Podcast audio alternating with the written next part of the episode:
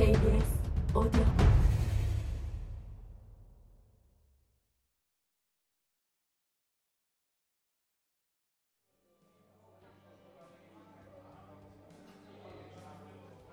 서빙하는 청년이 와인 한 잔과 여섯 개의 핀초스를 앞에 놓고 가면서 자꾸 힐끗거렸다. 혼자 오는 동양 여자가 드문 모양이었다. 나는 허겁지겁 바게트와 하몽을 한 입에 넣었다. 마드리드의 대형 마트에서 직접 잘라 파는 하몽보다 풍미가 깊고 맛이 깔끔했다. 도토리가 많이 나는 고장이니 직접 키운 돼지로 만든 것인지도 몰랐다. 도토리가 수북이 떨어져 있던 바스크 민속박물관 뜰에서 나는 길쭉하고 통통한 연두빛 도토리 두 개를 주어 재킷 주머니에 넣었다. 박물관과 의회 건물을 둘러보고 나온 터라 마을에 중요한 일이 있을 때마다 죽은 나무 아래에서 회의를 하던 사람들이 떠올라 연두색 도토리 알이 몹시 알싸했다. 연어에 올리브를 올린 핀초스를 한 입 베어 먹고 와인을 한 모금 마시는 순간 한 여자가 바로 들어왔다.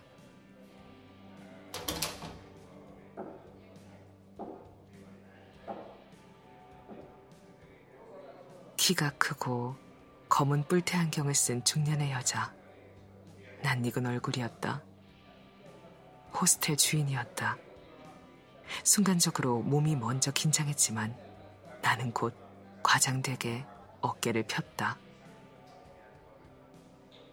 왜 이렇게 자꾸 부딪히게 되는 걸까?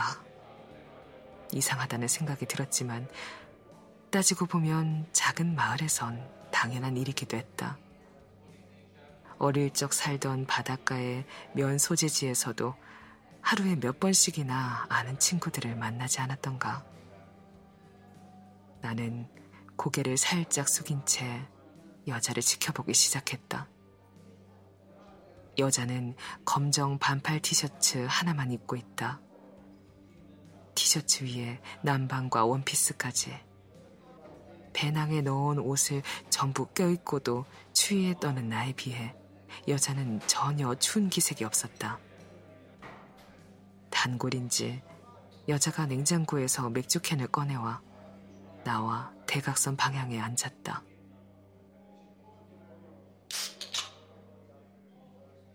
캔 뚜껑을 따는 순간 눈이 마주쳤다.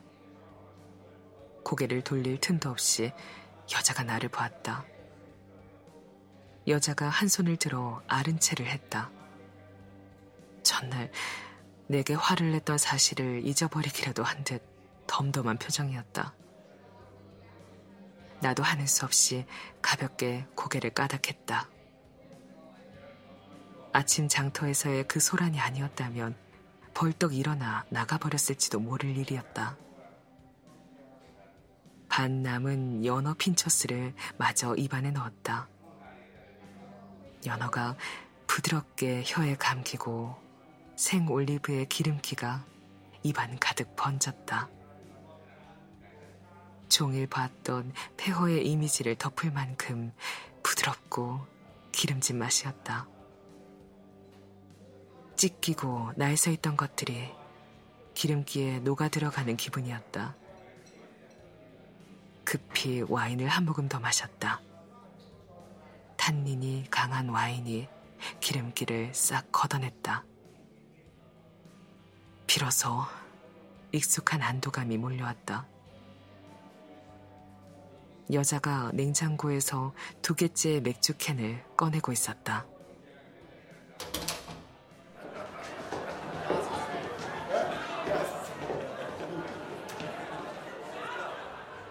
갑자기 떠들썩한 소리와 함께 남자들 서너 명이 들어왔다. 본격적인 저녁 시간이 시작되는 모양이었다. 예닐곱 명쯤 되는 사람들이 들어와 내 맞은편 테이블에 앉더니 한 중년 사내가 내게 와 바스크 억양의 영어로 물었다. 중국 사람? 나는 단호히 고개를 저었다.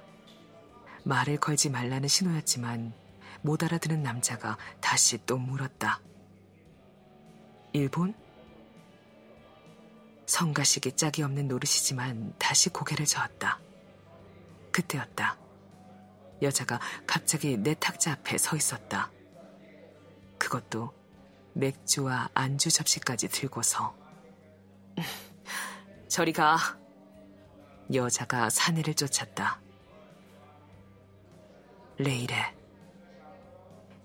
사내가 여자를 껴안을 듯 아른 채 했지만 여자의 단호한 태도에 어깨를 으쓱하며 동료들에게로 돌아갔다. 홀이 다시 떠들썩해졌다. 앉아도 돼? 여자가 접시와 캔 맥주를 든 채 내게 물었다. 편치 않긴 그녀 역시 마찬가지였지만 이미 접시와 맥주를 들고 온 여자에게 싫다고 할 수는 없어 고개를 끄덕였다. 여자가 아니면 힐끔힐끔 나를 쳐다보며 떠드는 사내들 중 하나가 또 올 것만 같았다.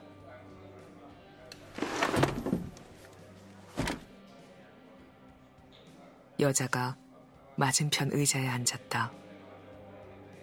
눈썹이 짙고 하관이 발달한 편이라 강인해 보이는 인상이었다. 조금만 표정이 굳어도 화난 듯 보일 만큼 선이 강한 데다 딱딱한 바스크 억양 탓에 상대를 긴장하게 만들기 쉬웠다. 호스텔을 운영하기엔 어울리지 않는 얼굴이었다. 전날 빗물 묻은 체크인 기계 속으로 내 여권을 밀어넣던 여자의 거친 손길이 떠올랐다. 아니, 노모의 등을 쓸어안고 장터를 빠져나가던 내려앉은 등이 겹쳐졌다. 불쾌감과 연민, 극단의 감정을 동시에 불러일으키는 대상은 그러나 무엇보다 몹시 지쳐 보였다. 나 역시 누구보다 잘 아는 상태였다. 왜 혼자 여기까지 온 거야? 갑자기 여자가 물어왔다. 난감했다. 따뜻하고 아름다운 여행지가 많은 스페인에서 왜 하필이면 처음으로 떠나온 것이 게르니카인지. 나 역시 자신에게 묻고 있었다. 아, 몰라. 틀린 말도 아니어서 나는 고개를 저으며 멋쩍게 웃었다.